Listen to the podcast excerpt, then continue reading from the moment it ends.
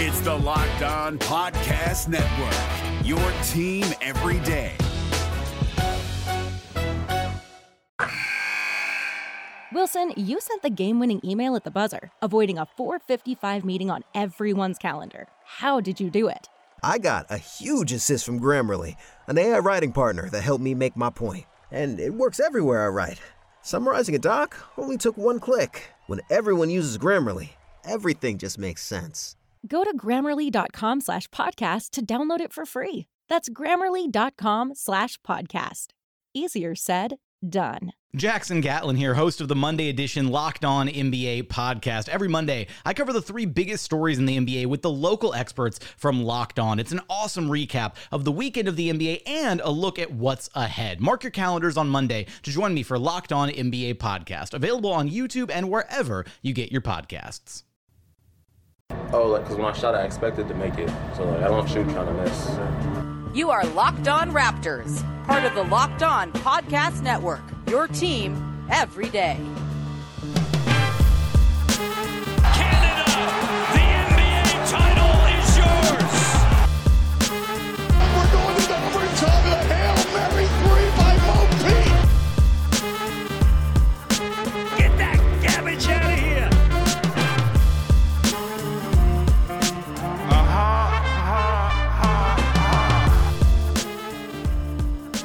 How's it going? Welcome to episode number 783 of Locked On Raptors for Saturday, September the 12th. I'm your host, Sean Woodley of RaptorsHQ.com. You can find me on Twitter as always at WoodleySean, and you can find the show at Locked On Raptors. You can find links to every single episode of the podcast. As always, make sure you're checking out all of the Locked On Podcast Network offerings. If there's a team in the Big Four sports that you like, there's a very good chance we have a Locked On show covering it every single day, just the way I cover the Raptors here, except the other people hosting the shows are probably smarter than I am. So go and listen to those shows in addition to supporting this one. All right, on today's show, you know what it is. The Toronto Raptors' impassioned title defense came to an end on Friday night with a 92 87 loss to the Boston Celtics in game seven of their second round series. They went down swinging. They went down with very clearly just about nothing left in the tank in terms of gas. And, you know, it's disappointing to sit here today. Lots of different turning points within that game that very well could have turned things the other way. They did not, of course, and now the Toronto Raptors season comes to an end. The Boston Celtics moving on to take on the Miami Heat in a truly detestable Eastern Conference Finals between the Heat and Celtics. Just no thank you, not for me whatsoever. Um, joining me today to help break down what happened in the game last night, we're going to dive into Pascal Siakam in particular, who has been a topic of conversation all series long, but really in the aftermath of last night's game, uh, it's kind of come to the forefront. And we'll also kind of contextualize this season, which I think is the overwhelming thing to take away from this game and the series is that yes, it sucks that they lost, but oh my god, it was amazing. Either way, I tried to introduce the guest and then it got sidetracked uh, because there's lots to talk about, lots on the brain. Uh, the guest today, of course, uh, I wouldn't want no one else be here to break down and contextualize everything that we just saw from the Raptors over the course of this series and more than Big V, Vivek Jacob. How's it going, man? Not bad, not bad. Thank you for that kind intro. It's nice to be looking back on the season and the game with you as well. Uh, yeah. yeah, obviously, tough, tough way to go out. Not the way you wanted to see the Raptors season end, but you know, I, I, I think they just put in so much to get to a game seven, and ultimately, you know, I, I, I just think all the energy they expended to get it this far in the series, you saw the mistakes. I thought they were tired mistakes, the turnovers, the bad decisions. Um, miscues defensively uh, at certain times. But overall, I thought, uh, you know, they, they were where they needed to be defensively. I mean, you hold a team to 92 points, especially in today's game. Mm-hmm. That's going to give you a chance. And the Raptors certainly had a chance offensively. Just couldn't get anything. Kyle, obviously, he, he, he did what he could, pretty much running on empty. Uh, Pascal, another really, really disappointing game offensively. Uh, and yeah, OG wasn't quite there as well. And yeah, I, I thought fatigue was definitely a factor. But credit the Celtics. You know, I, th- I think, I think uh, to me they were the better team. I think the Raptors sort of punched above their play in the series. If not, you know, I, I don't want to say they pump, punch above their weight because we know they're capable of playing better.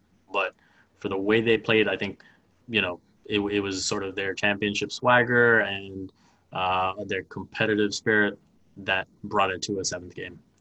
Yeah, they extended this series on nuts and nuts only. It seemed uh, like it just it, it really it was a struggle. Everything in this series was a struggle. I mean, and it was a struggle for Boston too. Yes, they had the two blowout wins, but uh, yeah, I think you made a good point in that you know the Raptors were definitely where they needed to be defensively. They hold the Celtics to 24% from three in Game Seven uh, and 40% from the field, but it really did come down to just ball security and not getting back quick enough in transition and just I think it must have been like a third of Boston's points came on the run, and you know you can have your half court defense out of 92. It's crazy.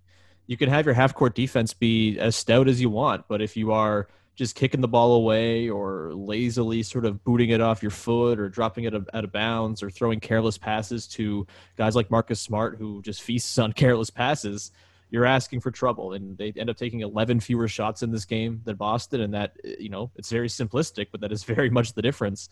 Um, so you know, where where do you think Vivek things went wrong here? You know, there were lots of different reasons. You know, I think we've talked about them a little bit tertiary. You know, sort of on the surface here to begin with the turnovers and things like that. But was there anything tactically in this game that you think the Raptors could have done better? to work towards a better outcome, or was it just a matter of you know they, they, just were fried? They had no energy, and when you don't have energy, your focus and your sort of sharpness goes away. You know, is there anything from the game that you think they could have done better to potentially pull out a win? Uh, yeah, I think when you look back on the second quarter, I thought the the way they were rushing the offense after looking so good to you know I thought the turning point was when they were up 40 to 33. Yeah. And you're thinking, okay, maintain this, build on this, and carry that into halftime. They've they won the third quarter in every game this series, and so you're thinking if they can carry that cushion into the third, then you know do what they've done in the third all series. Now you've got uh, a lead to play with in the fourth, which I you know I, I once you could see the fatigue in the players, I thought they needed a lead to play with, and uh, so to throw away that opportunity to give up an 11-0 run right then and there uh, after going up 40 to 33. Just some bad mistakes. Uh, you know, I know Siakam's taken a lot of criticism and he deserves it uh, on the offensive side of the ball, but I thought Fred VanVleet made some atrocious decisions. Um, and especially, you know, I, I imagine there was some conversation about pushing the pace and trying to get up some early shot, like just try to get early offense going against the Celtics because once they set their defense, they're just so tough. But they were just unnecessary forces. And the worst part was these uh, like the turnovers were just leading to dunks for uh, the Celtics on the other end, right? Um, and so I, I thought that second quarter was a turning point when when you when you're you know really starting to feel good about yourself, um, and you uh, you let the Celtics get back into it and feel good about themselves, uh, and now they're going into halftime with the lead. I, I thought that's where the game turned for me. Uh, obviously, in a one possession game, uh, you know, coming down to that last shot, there's so many different things that you can look back to. But I thought that's where, you know, the Raptors really kind of blew it. Yeah, I, I, think you're totally right. Playing with the lead, you know, when they were up 40 33, it felt very comfortable. And at that point, I mean, they had, they were on like a pretty insane run over the course of the last, the previous full quarter or so after falling down 19 7 early on. They, they just really seemed like they had kind of hit cruise control almost. And then, yeah, it just kind of got away from them. They lost the rope a little bit on offense. And I think I'm with you in that, you know, Pascal certainly shoulders the bulk of the blame for the offense kind of falling apart, considering they couldn't get anything out of him. But Fred with like a couple quick fire threes that didn't make a ton of sense. And just sort of, you know, when you're up 40 to 33, you don't necessarily need to push it the the way they seem to try to push it there. Like, you know, mm-hmm. the first quarter seems like the time to try to do that if that's like the tone you're trying to set. But when you're up and it's a drag it out game and you're playing well and your half court offense is actually working when you get into your stuff and you're driving and kicking and you're working it, it just felt like, you know, a, a strange sort of shift in tenor that completely threw the Raptors off, and they could never really regain it because as the game gradually wore on, they just kind of lost it, and they their their fatigue very clearly set in. And, and look, this is the 2019-20 Raptors, so they were not going down without throwing some punches near the end. And I felt pretty convinced when it was 89-87 that they were going to tie it up. And then you get Fred going down, getting blocked by Marcus Smart. Eh, sorry, not Fred. Norm going down, getting blocked by Marcus Smart. An incredible play by Smart. Probably not the best decision by Powell when he it was like a one on three, and he very easily could have just sort of pulled it out and just sort of reset. Maybe they get a better look out of that. You come back down the other end. Kyle fouls out. That's obviously a huge blow because he is everything. And then you see it manifest itself. You know, not only at the final possession there when you have uh, Fred kind of dribbling aimlessly for a while, and he kind of gets hemmed in the corner. Uh, like Kyle doesn't do that. Kyle makes a better decision out of that, almost certainly, and that's just who right. he is. And that's something against Fred. That's just he's not Kyle Lowry, and, and no one is Kyle Lowry. And so you, you lose Kyle there. You know, Tatum gets that enormous offensive rebound, and, and, that's the fatigue probably showing through a little bit, and just sort of the lack of awareness and focus when you allow him to sort of fly in for that offensive board after the two Williams misses. I mean, there's a lot of things that certainly feel like they you know, the game kind of tipped on, and the Raptors were on the wrong side of every single one of those little um, those those little fulcrums, and that's you know it's just the Celtics are really good, man, and Jayson Tatum yeah. was the best player in this series, and. Yeah to in order to overcome the the talent gulf, which is not an enormous talent gulf. It's it's much bigger when Pascal Siakam's playing the way he did.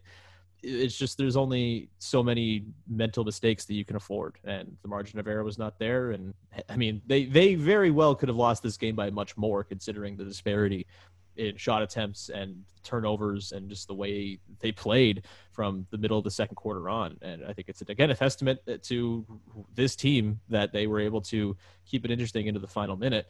Um, last thing, sort of on the game before we dive into Pascal Vivek, and we'll probably run long on this podcast, but it probably deserves it. Um, the the the coaching from Nick Nurse. I, I thought this was sort of like a, a, a weird Nurse game in that I, I, thought his decision in the first quarter when things weren't going well for Pascal to take him and Gasol out for Serge and Norm. That was I thought a genius sort of deviation from his typical rotation pattern. Serge yeah. and Norm come in, provide great energy. The offense finds its flow, and I just I thought it was a stroke of genius from Nurse. And then as the rest of the game kind of went on, it felt like he kind of started running out of, out of ideas a little bit. I mean, Gasol being a nothing really sort of, I think, hampers the the flexibility you have there, obviously. But he ran with the small lineup for basically the entirety of crunch time until Kyle fouled out. Then Ibaka came in. Did you agree with that decision? We saw, you know, still very good defensively, like they were in Game Six, but like much of their run in Game Six as well until the second overtime, the offense just wasn't finding anything.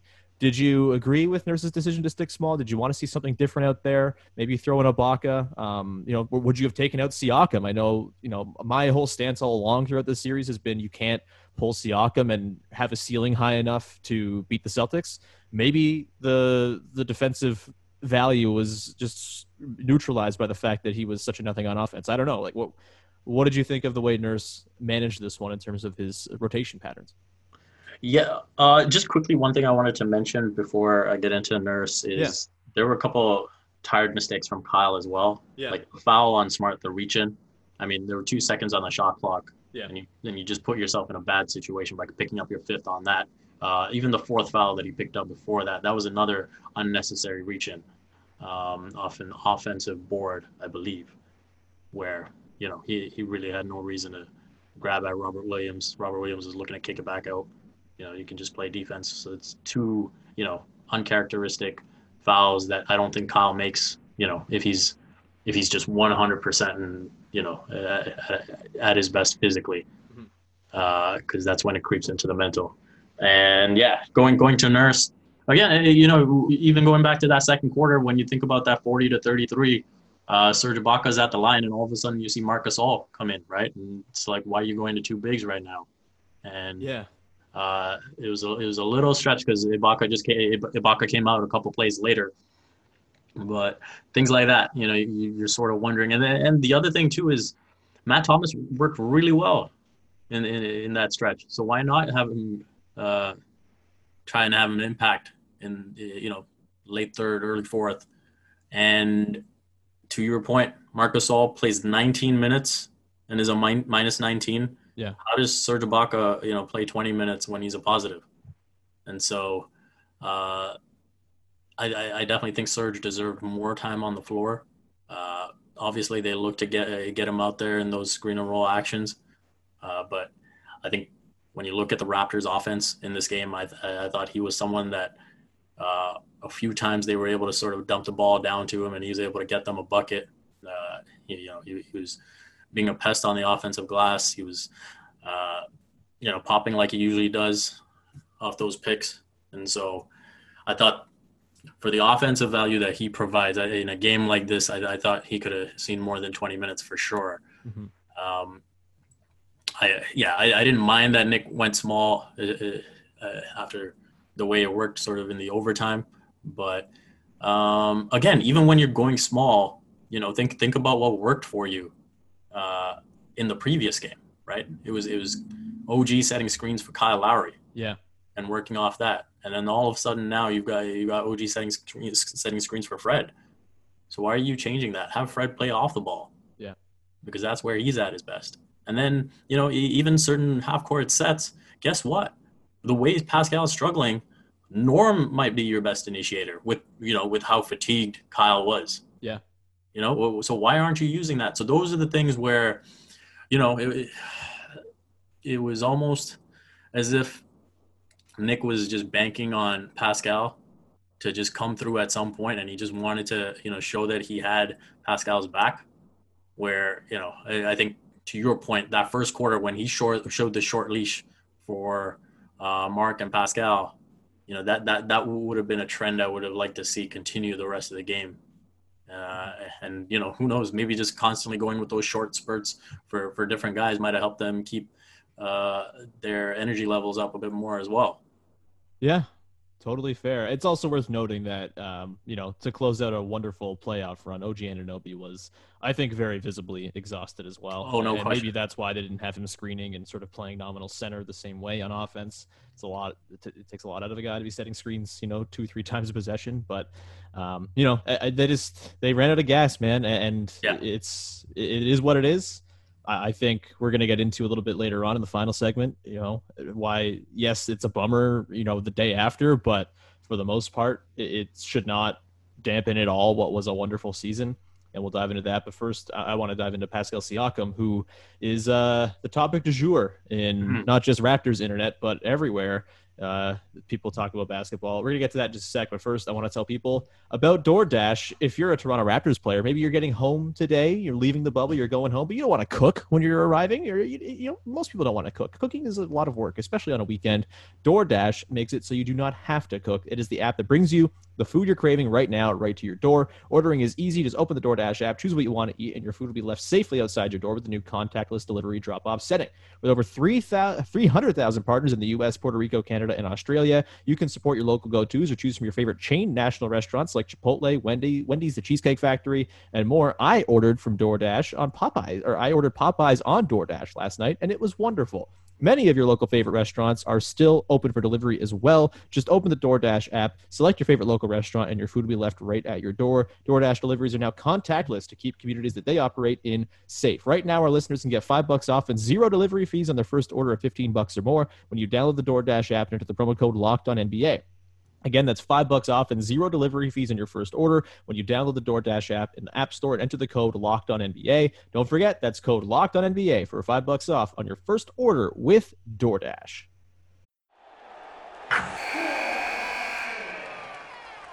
Wilson, you sent the game-winning email at the buzzer, avoiding a 4:55 meeting on everyone's calendar. How did you do it? I got a huge assist from Grammarly, an AI writing partner that helped me make my point.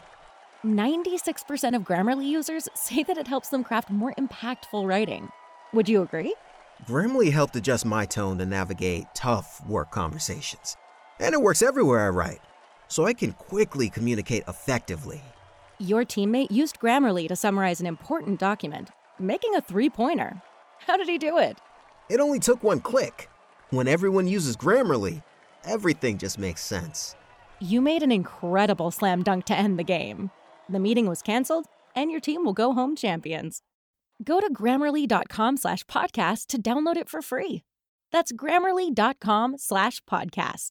Easier said, done. All right, Big V, Pascal Siakam. Uh, not good in this series. Uh, I believe it was a Kirk Goldsberry tweet today. uh, just pointing out that he had the lowest three point percentage of anyone to take X number of threes in a series in NBA history, right alongside uh, folks like Charles Barkley and uh, I believe Damian Lillard is on that list as well. Um, so good company to be to be in, I suppose. I don't know. Um, obviously, not what anybody wanted from Pascal. I think most of all, Pascal uh, from the bubble experience just never quite found it. There were a couple games here and there against the Nets. I think he had a really good game against Memphis at one point, but mm-hmm. for the most part, really inefficient, really indecisive. The defense was outstanding, so let's not like cast such a dark cloud over his bubble because he was, I think, the best we've ever seen him on that end of the floor. But five turnovers in game seven, just never really found any sort of comfort in this series. I think the Raptors could have done a better job of finding him comfort and looking for matchups that he could exploit as opposed to matchups that very clearly weren't working. But there was also, it's a two way street, and he did not really do anything in any opportunities where even when he had like a Kemba Walker on him, it still felt very laborious to get to the basket for him. And, it was just not what you want to see obviously this now brings to the, the brings us to the end of his first season as the de facto number one option. Obviously, was not the number one option in the, in the postseason the way Kyle really sort of took over. But I, I don't know. It, it, what are your thoughts on Siakam today? Uh, first of all, let's get it out there. Anyone who uh, has any sort of uh, hatred or uh, like bullshit non basketball related opinions of Pascal, fuck off and don't listen to this podcast. We don't need you. Um, you know, there's criticizing performance and then there's getting into the personal bullshit, and uh, that sucks. And hopefully, uh, the people who listen to this podcast are not part of that faction. But I don't know, Vivek. Like, obviously, I, I think it was a disappointment. That's an understatement. Where does Pascal go from here? How has your sort of opinion of him been altered by this experience? And um, you know, what can we take from it, considering the weird circumstances, the fact that he didn't touch a basketball for four months and comes into this sort of accelerated schedule. There was, you know, in theory, plenty of time for him to kind of iron things out, and it never quite happened. But what are you left thinking about with Pascal today?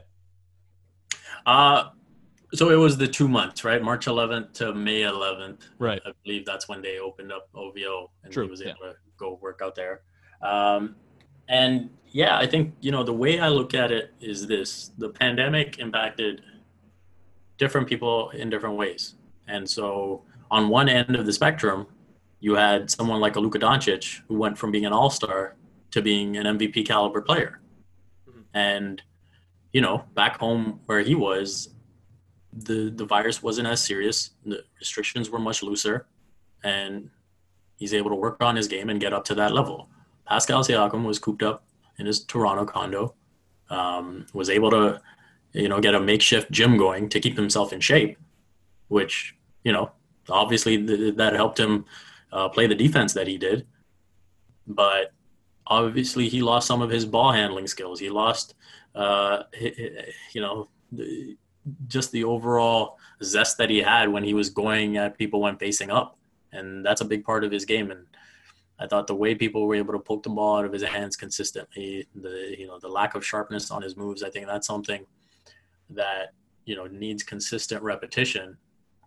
The three point shot, I mean, obviously it, it was atrocious. I I was down on the three point shot more than others going into the playoffs anyway, uh, just because when I had done my own splits and looked at the numbers, he shot forty percent from three against sub 500 teams, and he had shot 29% from three against plus 500 teams.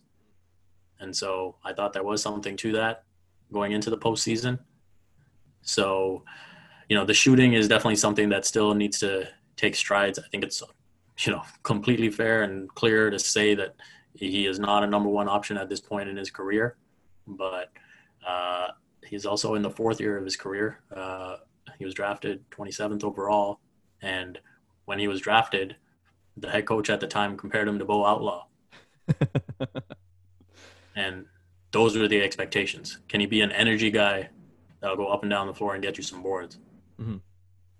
And so for him to do what he's done to this point in his career, um, I don't think there's anyone uh, with a clue about basketball that would say he hasn't given a ridiculous return on investment on his contract over the four year rookie scale. Some people are seem to have this idea uh, this fake news that he's already into his max contract. No, his max contract begins next year, and it's not really a max contract because it's a rookie max extension, and there's a difference.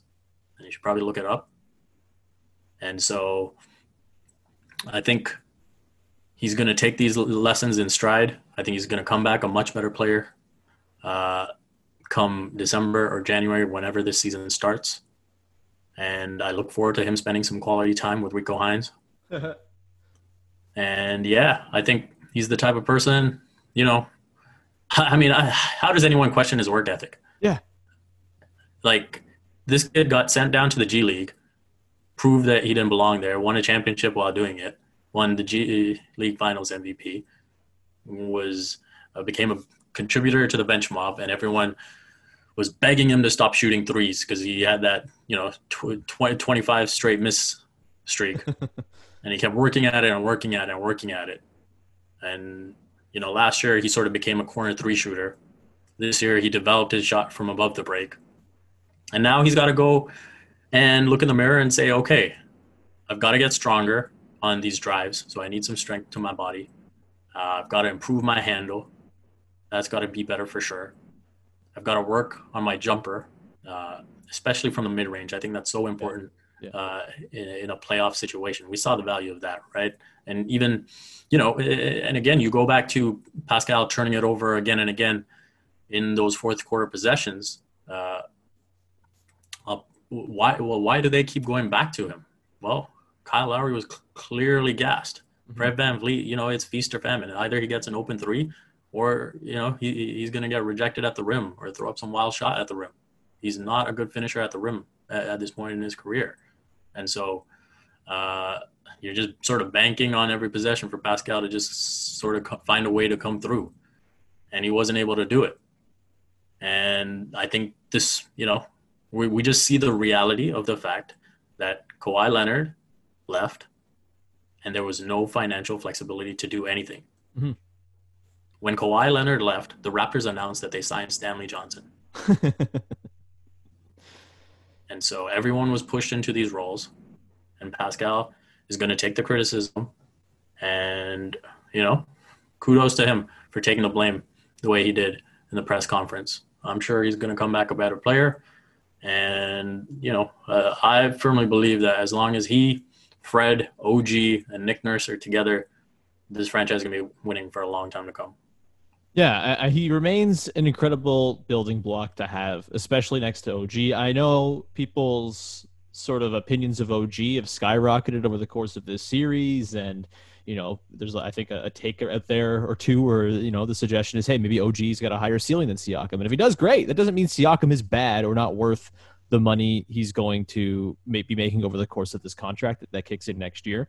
He is a really damn good player and he's already proven he can be like a 2 2.5 on a championship team That's already- the part that's hilarious to me. yeah it's The people- ridiculous The people now that are like, he can't be more than a third or fourth option on a championship team. Did you not No. watch last year? well clearly not like it's it's absurd and he's He already proven proved yeah he's already proven that he you know he's going to make all defense teams i'm convinced of that as well the, the work he did over the course of the bubble was uh, really really impressive on that end and you know this okay let's just go back to the start of the season. I feel like we might have done a podcast we certainly did a podcast with sahal and we're going to take up our over unders uh, later on next week and sort of take a look back on the season almost a year after we did them. Um, but you know the the, the the going into last season or this season whatever the fuck it is the expectation i think was or, or just sort of the assumption of what the season was was all right let's figure out what pascal siakam is. Let's figure out what og is. Let's figure out what fred VanVleet is.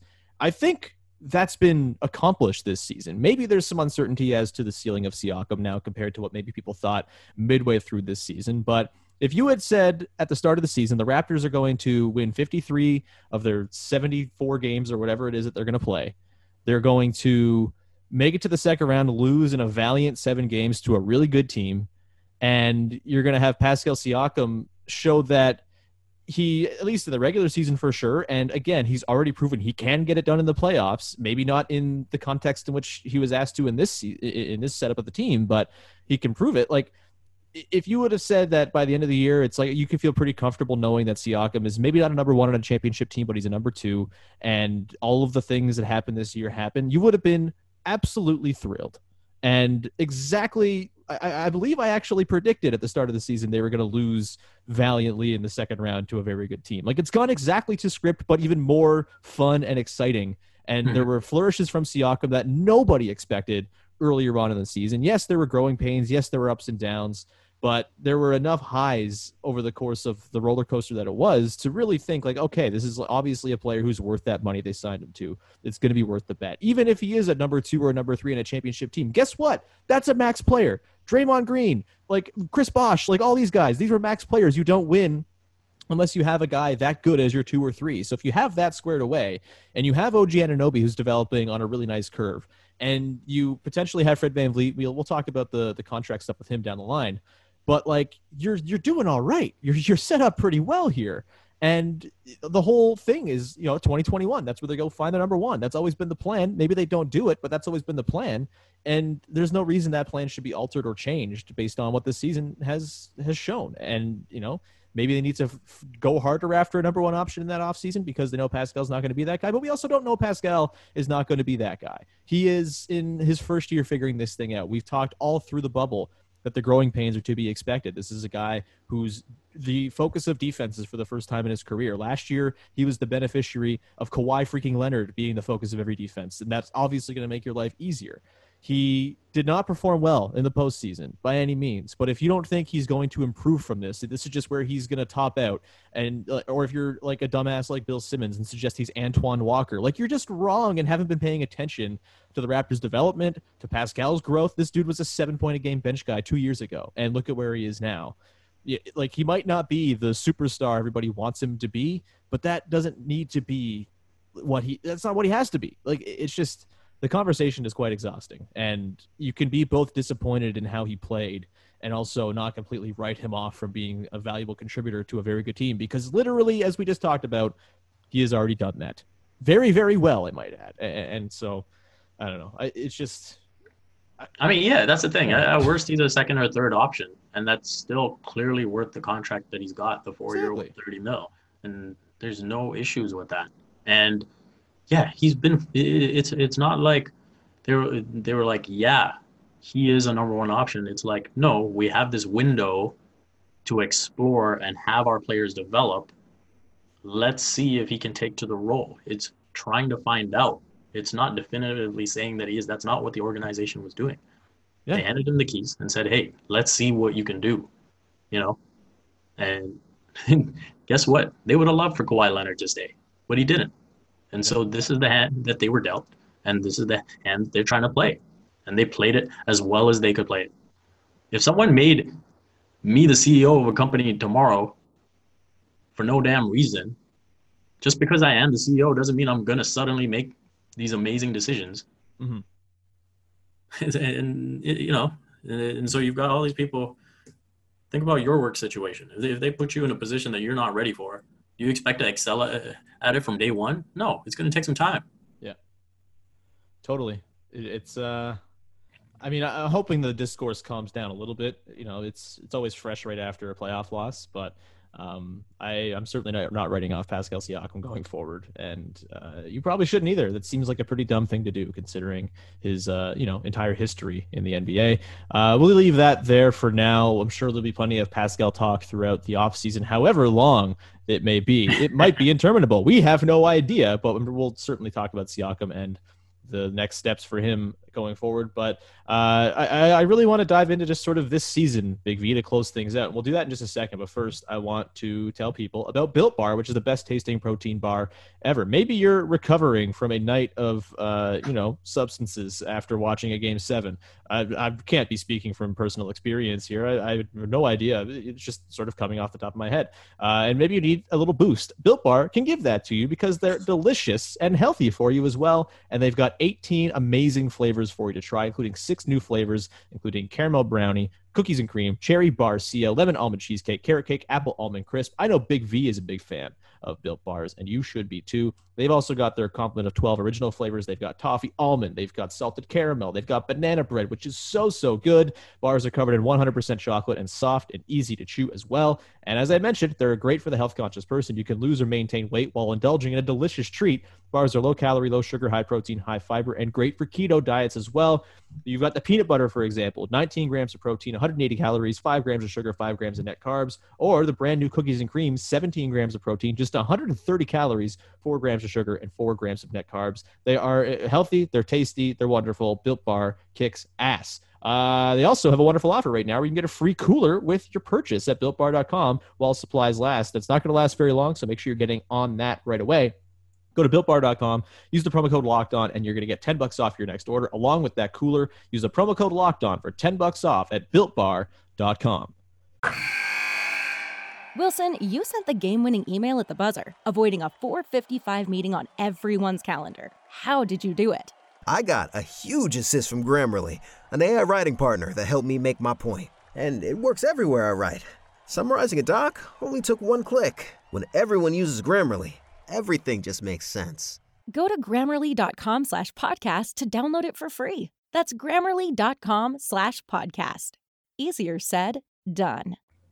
All right, Big V, we're running long here, um, but let's sort of dive into just the contextualization of this season for the Raptors. Obviously, it was amazing. Weird and disjointed because of the global pandemic, but on the whole, in terms of the basketball played and the stories that unfolded, truly an all time Pantheon Raptors season. Maybe the title season stands out to you as being the best Raptors season. That would totally be justifiable considering they won the title. There are other great seasons in there as well. But I don't know about you, man. I can't really put any other seasons above this one, just in terms of the pure joy that came out of watching it every single night. Are you with me on that? Uh, do you have another season that maybe is like a dark horse to be your number one? I just uh, this was such a treat of a year, uh, such a surprise of a year. You know, it was a year that potentially could have seen the franchise player, the best player of all time, traded if things had gone differently. Instead, they win. They have the second best record in the league. They win 50 plus games in a shortened season, continuing that streak now to five years. It's just, it's all been amazing. It's been incredible. Yeah, I mean, like, there's obviously the pure joy of the championship moments that can never really be topped, I feel. But in terms of a whole season and the entertainment value, uh, and just how fun it was to cheer for these guys and all the fun moments off the court. Like you think about, you know, Norman Rondae with the "I'm Not Your Child" and OG and Serge Ibaka with the scarves. Uh, you know, Kyle with that random crazy post game interview where we still haven't figured out who he was trying to impersonate. and there were just so many of these little moments uh, that made this season so special. So yeah, man, I'm totally with you. This was beyond, I think, anyone's expectations. I don't, uh, yeah, I don't, I don't know how many people would have had them being this good this quickly. And again, a big part of that was Pascal stepping up to the plate, Kyle Lowry coming back to uh, you know, his regular usage and being able to dictate things a bit more and not catering to Kawhi. And Serge was awesome all year. OG showed real growth. Fred stepped into the starting role. Norm Powell was consistent. Just so much to enjoy. Terrence Davis had so many moments to enjoy. Um, yeah, the I mean that game uh, in Los Angeles against the Lakers. Yeah, Chris Boucher's moments yeah, there, there, there, was just so much fun and just the way everyone was rooting for each other. It was such a great team vibe. And yeah, it's going to be unforgettable for me. Um, it, it, it sucks. Like Kyle said, you know, you, you genuinely knew that they had more to give. Mm-hmm. And uh, uh, along with what Nurse said, you know, it would have been amazing if they could have won one more game to buy themselves more time to find their best basketball. And yeah it's a shame that that never came to fruition, but that doesn't mean that we can't recognize what we saw over the 64 regular season games and 11 playoff games. Yeah, it was. Um, I mean, just think about how spoiled Raptors fans were this year with just the number, the volume of games that stand out in the memory. Like most teams just kind of coast through the regular season. Yeah, there'll be a couple close, fun games here and there, but it felt like uh, it was probably a symptom of just the number of injuries and the number of surprising performances that had to come out of those. But Hmm. just there were so many games that wrapped up, and you're thinking, damn, that like might have been the best game of the regular season. And that happened like three times a week. It was ridiculous. like it just it seemed like 70% of the games they played this season, pretty much every game that wasn't against like a team of scrubs and even sometimes against those teams of scrubs, there was something to remember from it, whether it's the the Lakers game and then that Clippers game that followed where they almost won on the 2nd back to back, whether it was ring night, whether it was the game in New Orleans when Kyle and Serge go down and Fred and Pascal both go off, I believe both setting career highs in that same game. You have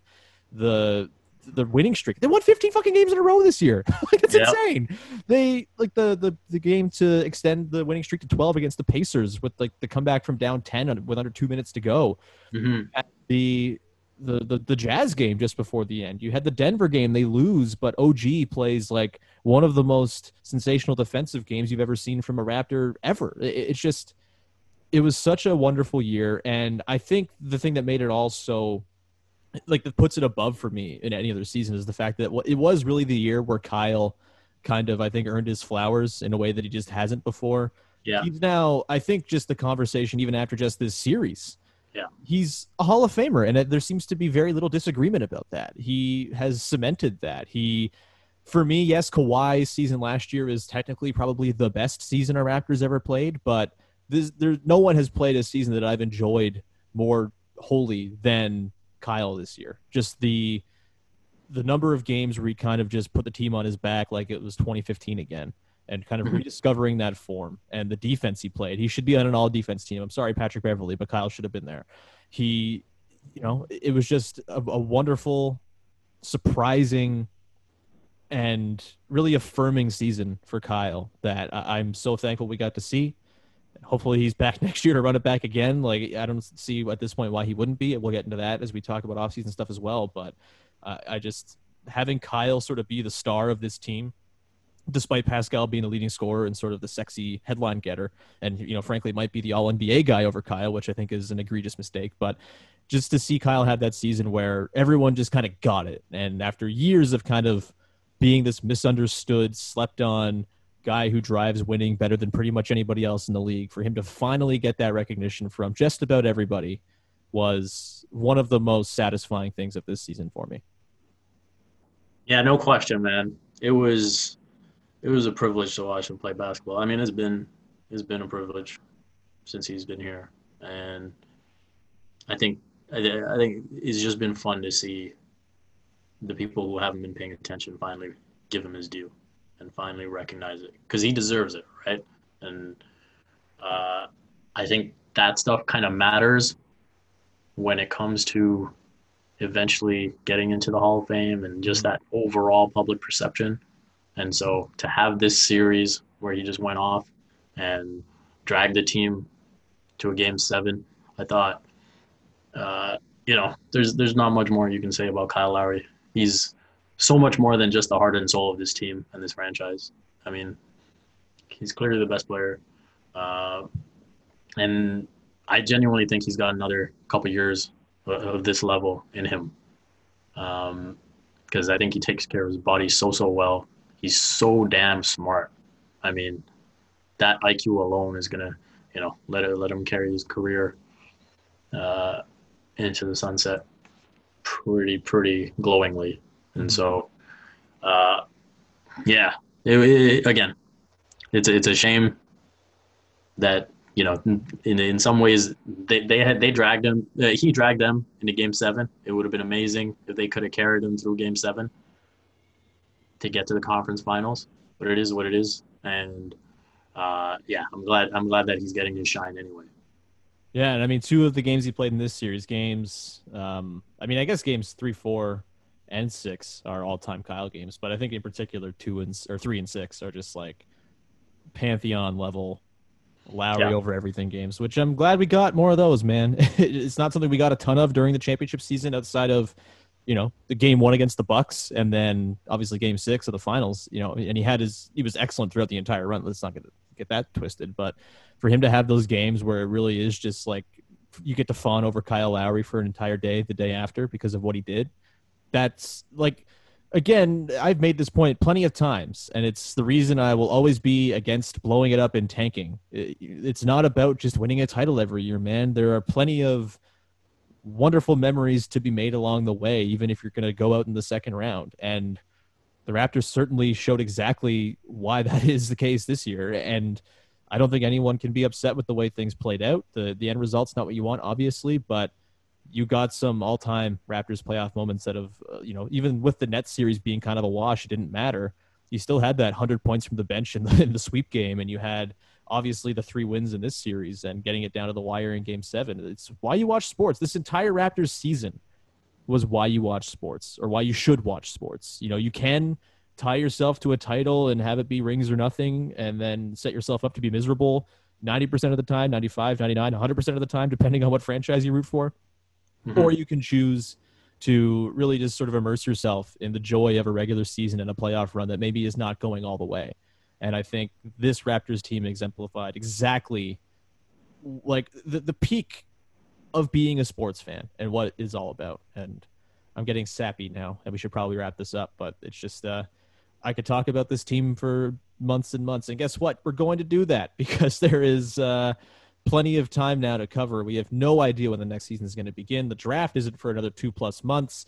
We'll be diving into uh, many, many elements of what is to come for the Toronto Raptors here on this podcast, of course, including on Monday with Blake Murphy, who's going to jump on for the first time in a while. We're going to tee up the offseason a little bit. Um, in the meantime, Vivek, thanks so much for coming on, man. Do you have anything you would like to promote? Any parting shots? Uh, I did sort of a, a final look back on what the Raptors were this season, and uh, just you know there were so many questions on what this team would be about Kawhi, and I think the biggest thing that I learned is you know there there is a tangible value to the intangibles of winning a championship. And that's what we saw over the course of this season. Yeah. All, all the times that they were written off, all the times, all the games that they shouldn't have won that they won. Um, that's that's that's what showed itself in all those games, and that's something that I look forward to carrying over uh, as they continue to continue their quest to find to find a way to win another title. Uh, so yeah, you, you can read that. Um, besides that, yeah, I'll get into some off-season stuff later for Complex for Raptors Republic. And besides that, you can follow me on Twitter at Vivek. Jacob highly recommend that. Of course as always big v your work this year has been unbelievable. You've you've really uh, you're kicking ass and it's wonderful to see. Very thankful that you stoop down to my level once or twice a week and podcast with me. It's it's wonderful so i appreciate you. Um, and you know I, I, guess you know it always feels weird to like act as though everyone's dying at the end of a season and like thanking people and stuff but it's thank you to every listener who's listened to this podcast and stuck with us through the pandemic and everything. You, you mean a ton. It's uh it's the best part about my day every single day is doing this podcast. So thank you for being a listener and a supporter out there. You are the very very best. Um, last w- quick question for you big v. I've been thinking about this and it's a really uh, troublesome question because there's probably no right answer but who are you rooting for to win now? Because I'm assuming the Nuggets are going to get snuffed out by the Clippers at some point here. Maybe not. They're insane and they like to be down 3 1 to have dramatic comebacks. But like LA, LA, Miami, Boston, it's pretty heinous Final Four, if you're asking me, in terms of like rooting interests. There's like, yes, there's the Kawhi thing, but also there's the I don't want to see Kawhi win thing. The Lakers, obviously, uh, are the Lakers, but also LeBron winning a title would be cool again. And then you have like the Heat and Celtics, who I certainly will not be putting my support behind. Uh, where are you at in terms of rooting interest for the remainder of the playoffs? Is it just as much as hoping the Nuggets pull off a miracle? yeah, that would, that would be awesome. If the Nuggets can win the title and Jamal Murray can win, win a championship and bring the Larry OB back to Canada, that'd be, that'd be swell. Uh, but barring that, I think I'm stuck rooting for the Lakers. Yeah, it's so gross, because, but it's the only right answer. Because because usually, uh, you know, on some level, I, would like to say, you know, say for example, the team that beats the Raptors, if they go on to win the title, at least you can say you lost the champs. but that's not something I'm rooting for in this scenario. No, because it's the Celtics. No. um, and yeah, don't particularly care for the Heat. Uh, if I hear fucking Heat culture talked about one more time, I'm gonna scream. and yeah, the Clippers. I mean, I will never be mad about Kawhi winning a title, but I would also like for it to end in defeat for him and him to sort of just sit there and think, huh, maybe I messed up. And uh, yeah, I, I, I, definitely root for LeBron to do well. Um, I think that finals record takes a bit too much of a, a bashing. I think he's been incredible for the game, both on and off the court. And so, yeah, I, just, I, I think it'd be really cool if he got another title. Yeah, stuck here rooting for the Lakers. What a goddamn trip. And Danny, we love Danny. I love Danny. So love Danny. Danny doesn't love uh, playing good basketball, but we love Danny nonetheless.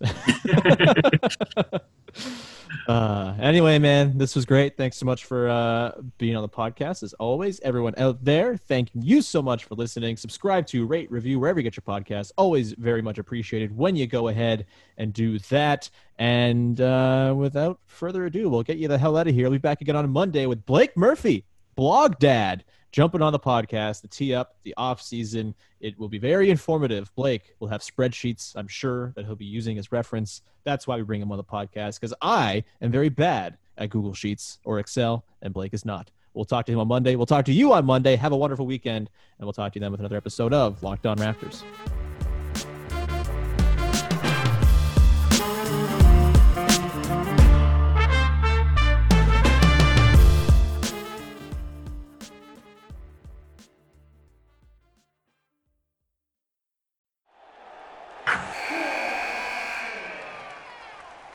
Wilson, you sent the game winning email at the buzzer, avoiding a 455 meeting on everyone's calendar. How did you do it? I got a huge assist from Grammarly, an AI writing partner that helped me make my point. 96% of Grammarly users say that it helps them craft more impactful writing. Would you agree? Grammarly helped adjust my tone to navigate tough work conversations. And it works everywhere I write, so I can quickly communicate effectively your teammate used Grammarly to summarize an important document, making a three pointer. How did he do it? It only took one click. When everyone uses Grammarly, everything just makes sense. You made an incredible slam dunk to end the game. The meeting was canceled, and your team will go home champions. Go to grammarly.com slash podcast to download it for free. That's grammarly.com slash podcast. Easier said, done. Hey, Prime members, you can listen to this locked on podcast ad free on Amazon Music. Download the Amazon Music app today.